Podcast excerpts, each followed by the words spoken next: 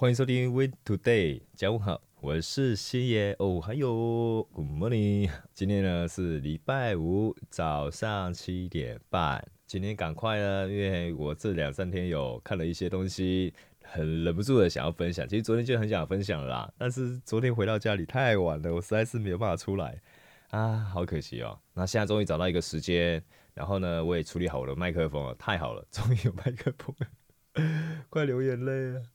哦，因为我我前一段时间我买了个麦克风，我不知道怎么去弄，然后搞了很久，然后都很惨，然后变变成只能用手机录音，然后很很克难，真的很克难。因为原本我自己就有麦克风了，发发现不能用，这整个就很很尴尬。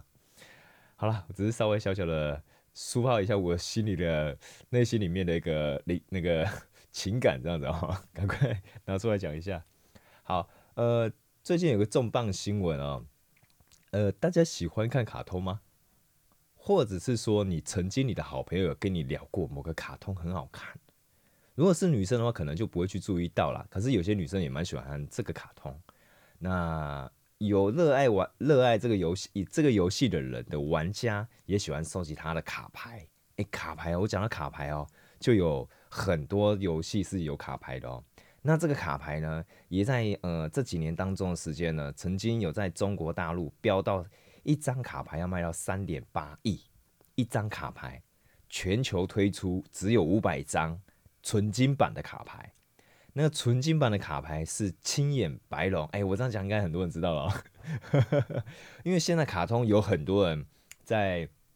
推这个游戏王，然后呃，应该我们最近有看那个卡通啊，你们自己上网去查，有很多游戏王的再版，然后呢都是跟。应该说，跟我们原本所想的游戏王角色可能有点不太一样。我我没有去看了，我没有点进去看。但是因为都是好像大同小异啊，然后会因应现在的时代时代，然后给很多的小朋友不一样的画面，所以就把它精进了。那按照最第一版的部分，其实当时对我们大家来讲的话，就是一个非常非常喜欢、热爱的这个漫画。那它的作者呢是高桥和希。这作者呢，因为这这一次那个重磅新闻哦是这样子哦。呃，在名护市啊，就是在日本冲冲绳县名护市，哦，冲绳县那边有卖一个很蛮有名的糖果，然后下次再分享给大家。在六号的早上上午十点三十分，他们发现了一个身穿就是浮潜装装备的一个男生在漂浮，那漂浮不是那我们海上水上漂那一种，就是死掉的那一种，然后也被证实了死亡。那当时呢是是这样子的，因为在呃，他他有一个海洋休闲业吧，他们是讲说，他他之前啊，好像就是有有租车，然后呢，租车公司好像在六号的晚上啊，有去联络他，但是联络不上，然后有去跟警察去做咨询，因为毕竟他真的很有名，他是非常有名，他年收入都是破亿的那一种。那如果说时间抵赖的话，那租车公司一定会去反映嘛，这个是安全性的问题哦，他已经不是关于说这个车子有没有怎么样哦，是因为。这个人有名，他不会因为一台车去犯犯案吧？对吧？不可能去偷车吧？对吧？应该不太会有这种事情吧？那后来呢？警方也在去协寻嘛。然后经过呢，就是因为那个呃海洋休闲业啊，他们就是有有有看到海上有遗体在漂浮，他们就通知了警方。那后来呢？警方有去有去现场哦，就是海海巡，应该算是有点像台湾的海巡署啊，他们的海保与警察，他们去去就是把这个遗体捞上来。然后他们去调查这个死因，当时因为身上没有没有证件嘛，后来证实这是呃作者高桥和希，那他本名呢，他们不叫高桥和希啊，本名叫高桥义雅，OK，然后他今年就是他他离开的时候的当下状态哦，就是身穿 T 恤，好，然后然后头戴头戴那个浮潜装置装备，然后呢身上呢。腹部啊，他的腹部还有下半身啊有受损，就是有被鲨鱼啃咬、海洋生物啃食那种感觉。那他们是表示说，这个尸体已经死亡多日了，不不是当天死亡的，也就是说他在两三天前，甚至更久以前他就已经离开了。那这个状况离开一定会影响到很多事情啊，例如说什么呢？例如说他的家人啊，能不能接受啊？对他的朋友啊，再来就是他的作品嘛，版权这些嘛，版权就是他的嘛，对吧？那嗯，对于玩家来讲，影响到最大是什么？嗯，如果说你有收集卡牌的人，那你的卡牌的价格只会翻翻倍，不会贬值，只会往上拉，不会往下掉。嗯，按照过去的经经验来看的话，都是这个样子。而且我刚刚说了嘛，在这前几年当中，在日本、中国大陆，他就喊到三点八亿了，就是那个纯金版，全球只有五百张的卡片哦，青眼白龙被喊到这么高的价格，那大家想一下哦。虽然那张三点八亿也是没有最后没有成交啦，因为对他们当下他们有去判断说，按照正常的正常的玩家来讲的话，就是说如果以因为他们是网友去看的嘛，他说如果正版卡片的话，那张卡片的价格应该只会落在二十万人民币，大概八十六万。那当时被喊到三三点八亿哦，没有破纪录哦，那他们的拍卖会就直接立刻终止，因为他们便是他们觉得这个应该是假的，应该不太可能会喊到这么高。那确实当下是喊到这个价格，那因为他们他们的系统上也秀出来了。OK，那因为你喊到这么高的价格，你也要有钱付嘛。按照中国大陆之前都要玩那种什么虚拟币那些，我相信啊，应该真的是有办法，因为虚拟币可能拉起来之后，你随便丢一下，应该也超过三四亿了。真的啊，真的，虚拟币是很可怕的事情。那我等下再分享虚拟虚拟币的东西。好，那这个就是我现在看到一个重磅新闻。那其实我也稍微看了一下啦，因为其实坦白说啦，有有些有些网友啊，没有，就是因为有在看游戏王的，那他们他们会收集一些他的卡牌，那就很多网友他们就讲说，其实他们很最喜欢的卡片卡卡片有没有？一个是青眼白龙嘛，再就是真红眼红龙啊，真红眼黑龙，不是红龙，对不起，真红眼黑龙哈。然后呢，也有人是说什么巨神兵啊、黑暗大法师啊等等之类的哦，那。可是最热门的哦，竟然不是青眼白龙这些角色哦，最热门的哦，一堆人都讲说他们最喜欢的就是黑魔导女孩。呃，在影片当中，在那个卡通就是游戏王的卡通里面啊，他经常会出现哦。最后在决议时刻的最后要翻牌的过程当中，就是要翻身呐，然后他跟男主角啊，就是去做一个融合动作，因为男主角会拿它去做使用嘛。那这个黑魔导女孩呢，就会跟。呃，黑魔导一起出场，然后最后使使用合体技能，然后去解决对手。可是我看到很多网友他们回话，让我觉得这个回话有点怪怪，你知道吗？他们是说他们想要跟黑魔导女孩融合。我看，我看，然后黑，我就我觉得这一趴话还是不要看好啊，还是还是看一些像什么。呃，黑魔导女孩超实用啊，超级棒啊！黑魔导黑魔导女孩的那个技能超强，等等之类，我可能觉得还 OK 啊。但是我听到黑魔导女孩融合，哇，这个字可以衍生出很多不一样的想法，嗯，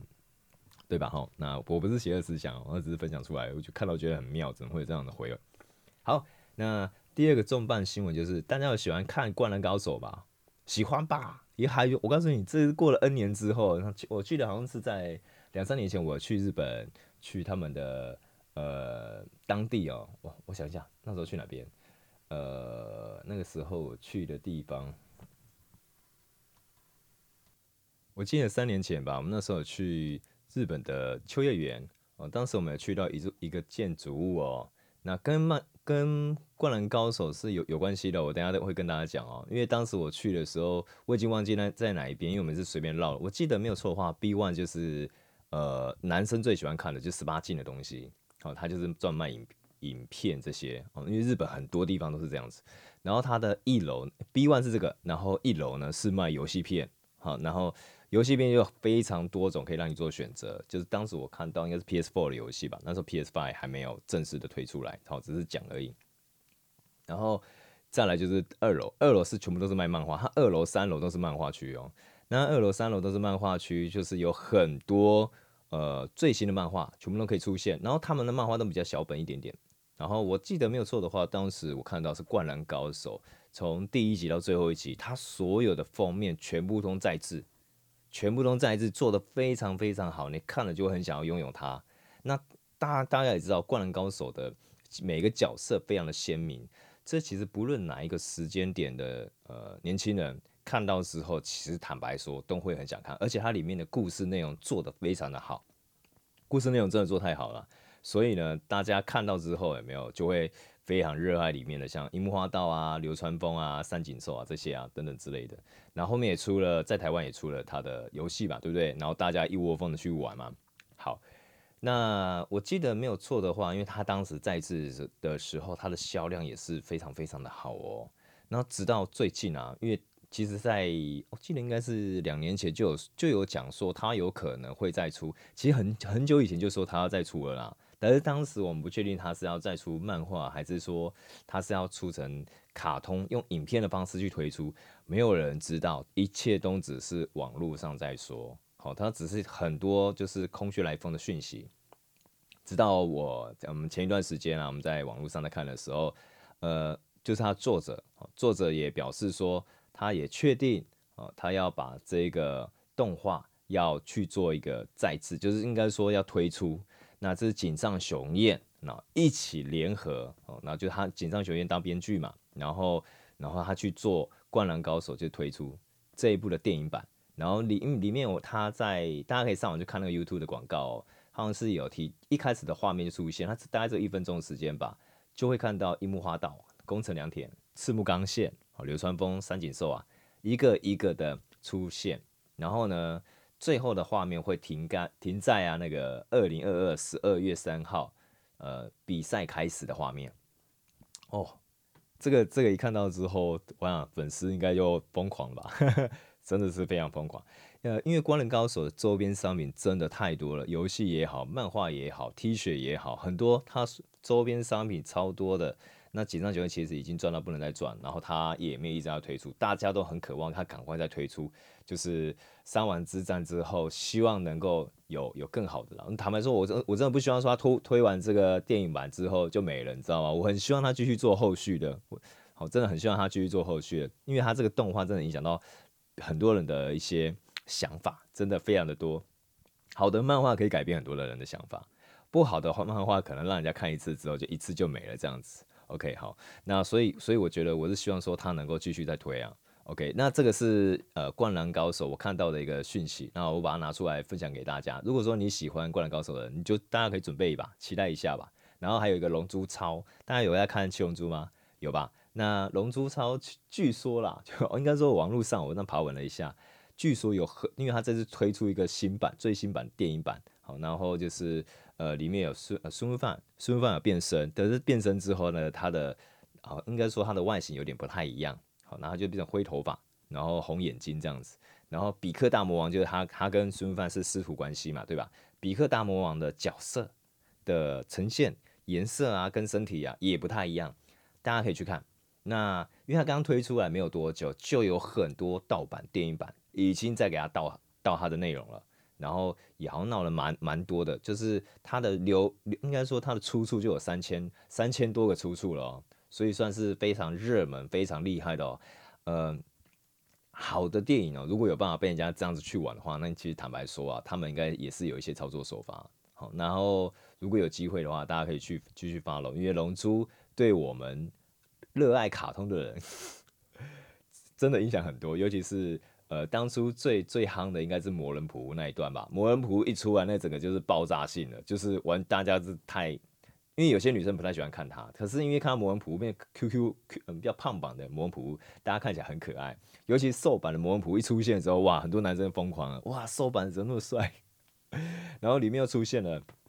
就是克兰克斯跟孙悟天他们合体的那一趴的画面，包含那个呃达尔跟孙悟空他们要合体的那一趴，就是它的内容，他们写的真的是非常好。他们编剧，我这我个人认为，他们编剧真的做得很好，就是等于说有点是小说家跟漫画家做去做结合，好的漫画再加上好的内容，就是引发别人很多想法，然后让大家让大家会觉得说，哦，生活已经很苦闷了，终于找到一个窗口可以去做突破。真的看了之后就会觉得很很舒服哦。那我记得童年的时候啊，我们好像有一个时期，我们也很喜欢看卡通啊、玩游戏啊，只是当时我们都会被家长去做约束。那有一个有一段时期，我们记得，我记得没有错的话，有有一段时期是我们那时候我们那个国小好像是很流行叫做有一个游戏叫做连级。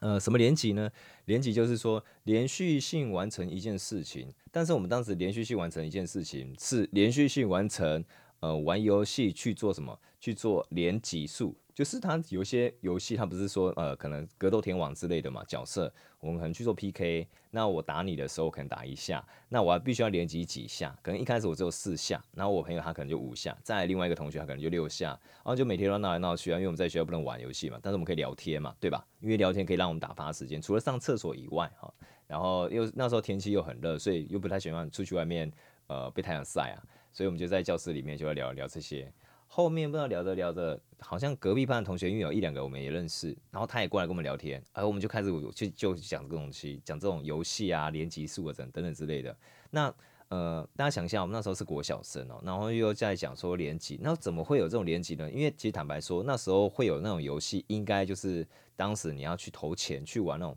呃电玩街之之类的哈，我记得没有错的话，应该电玩街之类的，然后你要投十块钱。然后当时有些地方就是他有限未满十八岁进去，可是有些地方他是不管你，你只要有钱来就好嘛，对吧？那我们那时候呢，我记得我们我们我们那一区的小朋友就是我们都不算是很有钱哦，就是一般小就是一般小家庭，然后每个人每天都会有那种吃饭的，应该说吃饭中午那种零用钱，就是那可以拿来吃一些零嘴的。然后每个家庭有些人是一百块一天，有些人一个人一天是两百啊，我是比较穷一点啦，我一天是五十块。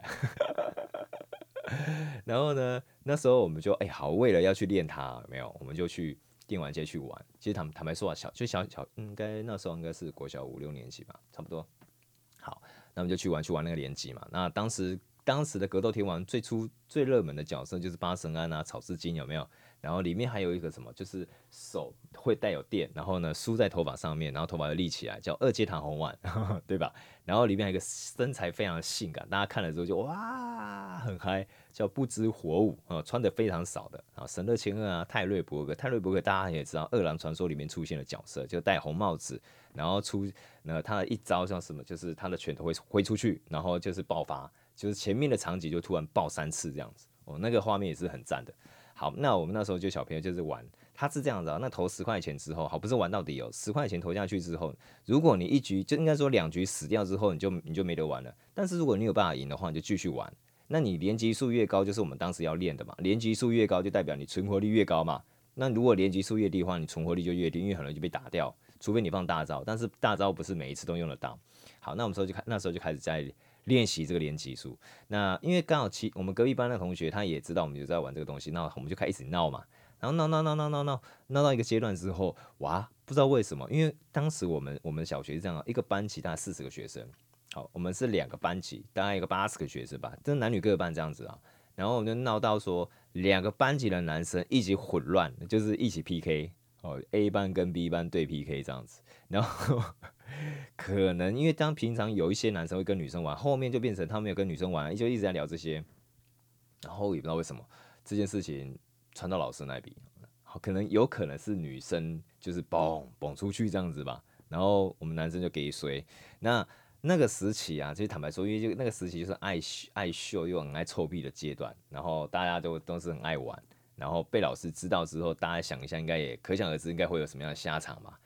在学校只要不影响功课都 OK fine，可是如果说一旦影响到，而且事情闹很大的话，你你偷偷来没有关系，但是你正大光明来的话，有没有？那就一定会被老师讲话。最严重的就是老师会在联络簿上好写下，哎，你的小朋友在学校讲讲讲讲什么东西？那你平常在家里面有没有注意到小朋友这些行为？那他们的身上的钱是从哪边来的？那完了，好，我们最怕就这种事情发生。哦，好李家在，真的好李家在。当时我们老师没有跟我们讲这些事情。哈，我们当时我们老师呢，A 班的老师跟 B 班老师应该都是很好的人。哈，因为他们呢那时候用了一招，我不知道那一招怎么样。因为其实我们那时候只有几个小朋友开始衍生出来，变成两个班级的问题嘛，就是玩游戏的问题。那我们那老师呢，就 A 班老师跟 B 班老师就讲说啊，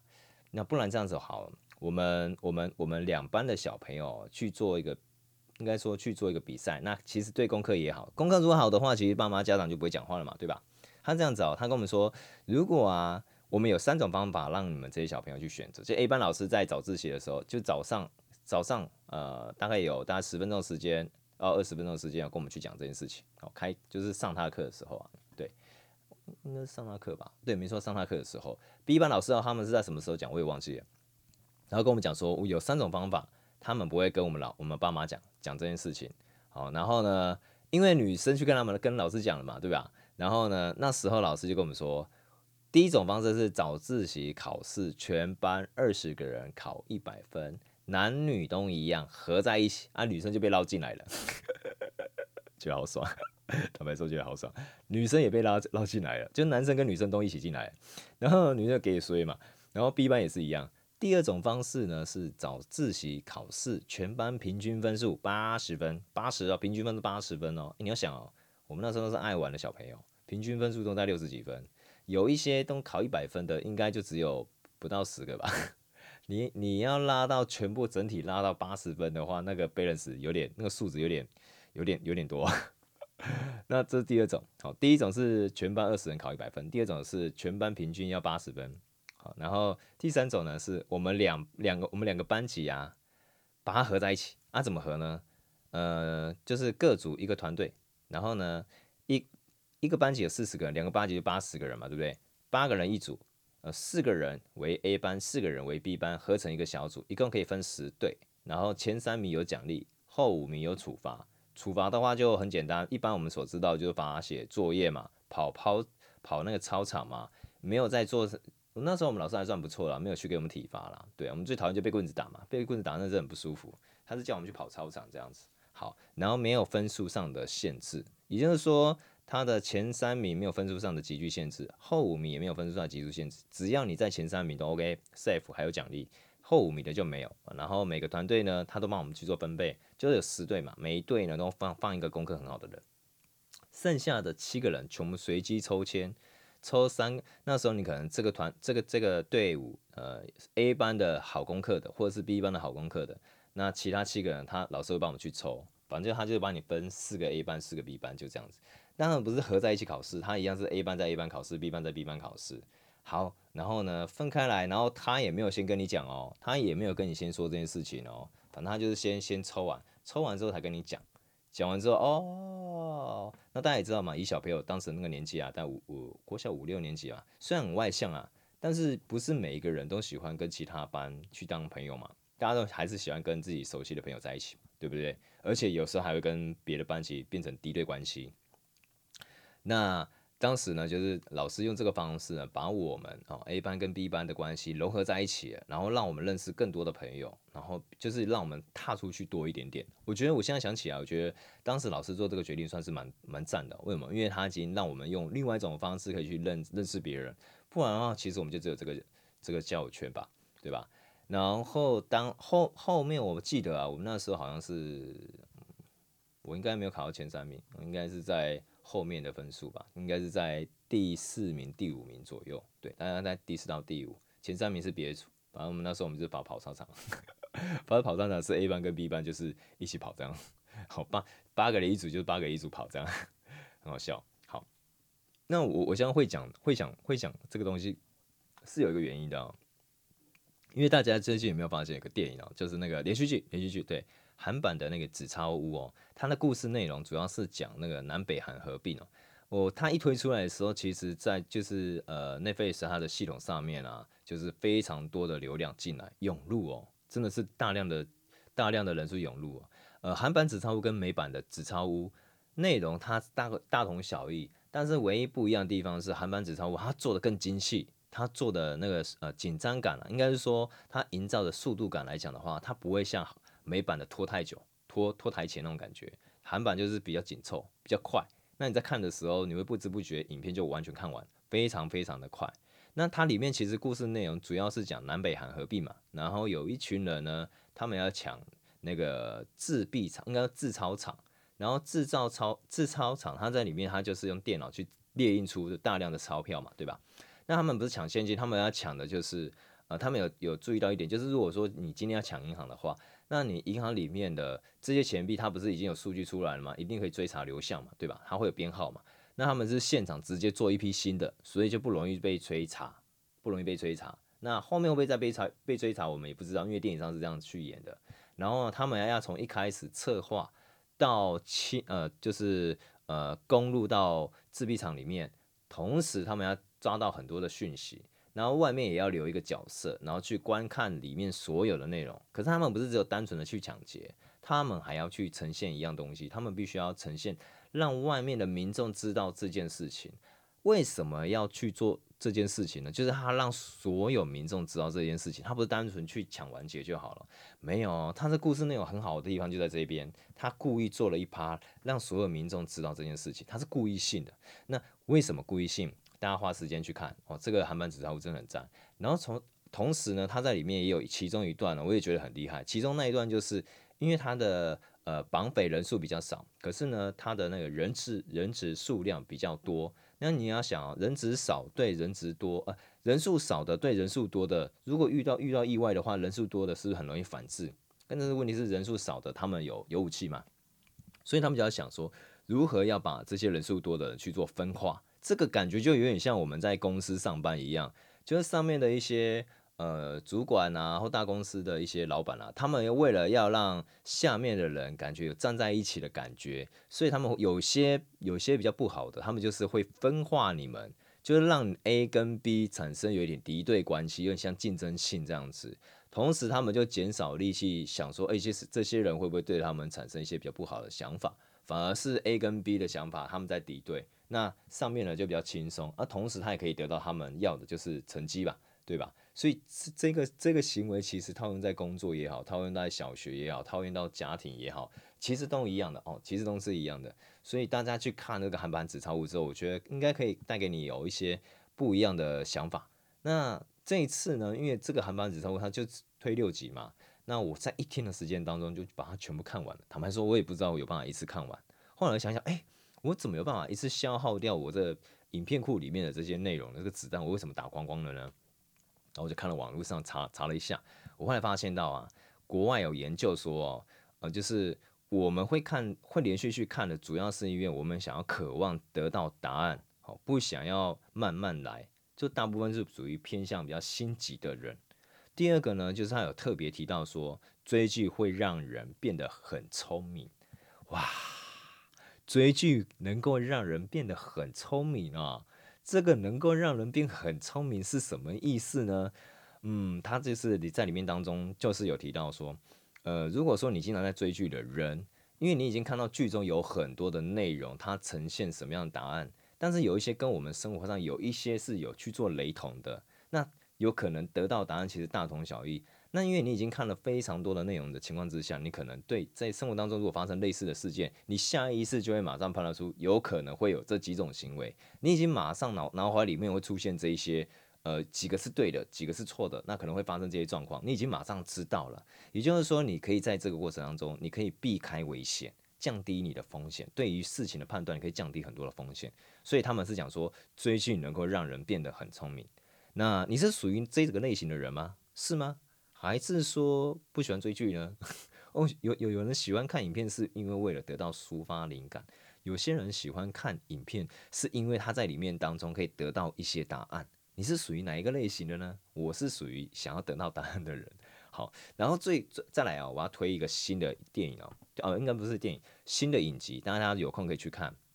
怪奇物语》那它的第四期在全球观看时数突破十亿。呃应该是说，它已经，它已经达到了上线二十八天之内，达达到了十一点五亿的总观看时数哦，超多的。那这这个怪奇物语第四季，它花了两年的时间拍摄，一共呢八百页的台词，九本剧本，这个超屌超屌。它分上下集来去做推出，它现在上下集已经在外，已经已经出来了，大家可以去看，很赞。然后。第五集的剧剧本啊，应该说他可能在二零二四年当中，就应该是说他我们会去做拍摄完毕，然后可能二零二四年就会去做播出，所以大家可以期待一下。《怪奇物语》是一个非常好看，你看如果看第一集的话，你可能觉得还好，我看第一集真的觉得还好，就没有去追它。我第二、第三、第四都没看，然后直到因为新闻一直在播，一直在一直在讲，那想啊，有那么好看吗？我第一集看完就觉得还好，然后我再看第二集，哎呦，不对哦，啊，第二集还不错哎。而且他的第一集到第四啊，他的第一季到第四第四季啊，他的小里面拍摄的主角啊、角色啊，那些主人公开始已经长大，从小朋友拍到长大。但所以大家值不值得去看呢？赶快下去看，我这我个人觉得还不错。然后回到我最前面讲的，就是要提到虚拟币这件事情啊。呃，马斯克啊，他好像最近又在 po 一个讯息啊，又在 po 说，呃，他好像就是跟呃，我看一下啊。有跟拉斯维加斯赌场吧，好像有在推狗狗币可以拿来去做支付，很屌。我跟你讲，它真的很屌，不知道又有多少会被套在上面了。就是嗯，就是开始他每一次要讲这种东西，他就会炒炒热一波一波，然后就下来了。然后可是这这个比特币，我是觉得应该还会再有可能啊，可能可能蛮有蛮有机会。它现现在只是反弹，然后最后还会再下杀，因为我个人觉得它还是会比较偏空。我个人觉得比较偏空。但是如果有在收币的人啊，其实你可以分段进入购买啊。如果说你有在玩玩虚拟币的话，你分段投入就好了。这次这一次投入一点点，它涨多了也跟你没有关系，跌跌多了也跟你没关系，反正你是收币而已。嘿，那如果说你要，我是比较建议大家去看一些像就是呃，应该说系统商的吧，像例如说像呃 Solana 这种比较大型的啊，这一种可以大家可以看。但是只是看就好哦，你要买的话，你就分批一点点一点点哦，因为我们没有人知道说会不会全部都是受控，反正这一次韭菜一堆，大家都是你看，就是全部都死了。OK，好，那稍微大家留意一下，然后币安系统啊，它好像也就是近期好像他们周年庆，币安的交易系统他们也推出来，就是他们免手续费，大家也可以看一下，因为之前币安的 BNB 币飙到五百多，然后现在已经掉到两百多。它直接折价，但我觉得还会再折啦。好，那大家看一下。啊、如果说你现在你购入的话，没有？你看你要出还是你要留，都没有关系，反正它就是还是有可能。然后还有一个就是，我有看到那个彭博分析师吧，他好像有特别讲讲说，呃，比特币下半年即即将迎接史诗级的牛市。我觉得大家看看就好了，还是会杀，我觉得应该还是会杀啦。可是如果你分批购入的话，它如果上涨的话，你就赚翻喽。坦白说，你就赚翻喽。OK 啊，如果说它下跌的话，你就避开来啊。如果说你只是看的人，那它如果你你没有购入的，等到它往上拉的话，往上拉上去的话，你虽然没有购入，但是你没有赔吧？对吧？你还是等它确定变成牛市的时候再进去买吧，你可以降低你很大的风险。我觉得也算是蛮 OK 的，对吧？好，那今天是礼拜五，那我觉得今天。就是简单的，就是跟大家聊天就聊到这边，因为真的聊蛮久了。好，那我们就下一期再见。好，我是星野，那欢迎订阅我们的频道。虽然这个频道有点无聊，但是我觉得蛮好玩的，对吧？那我们就就是每天就聊天，有觉得也不错啊。你们可以认识我，我也可以认识你们。那大家留言，我才有机会认识你们吧。OK，那我们就下期再见喽，拜拜。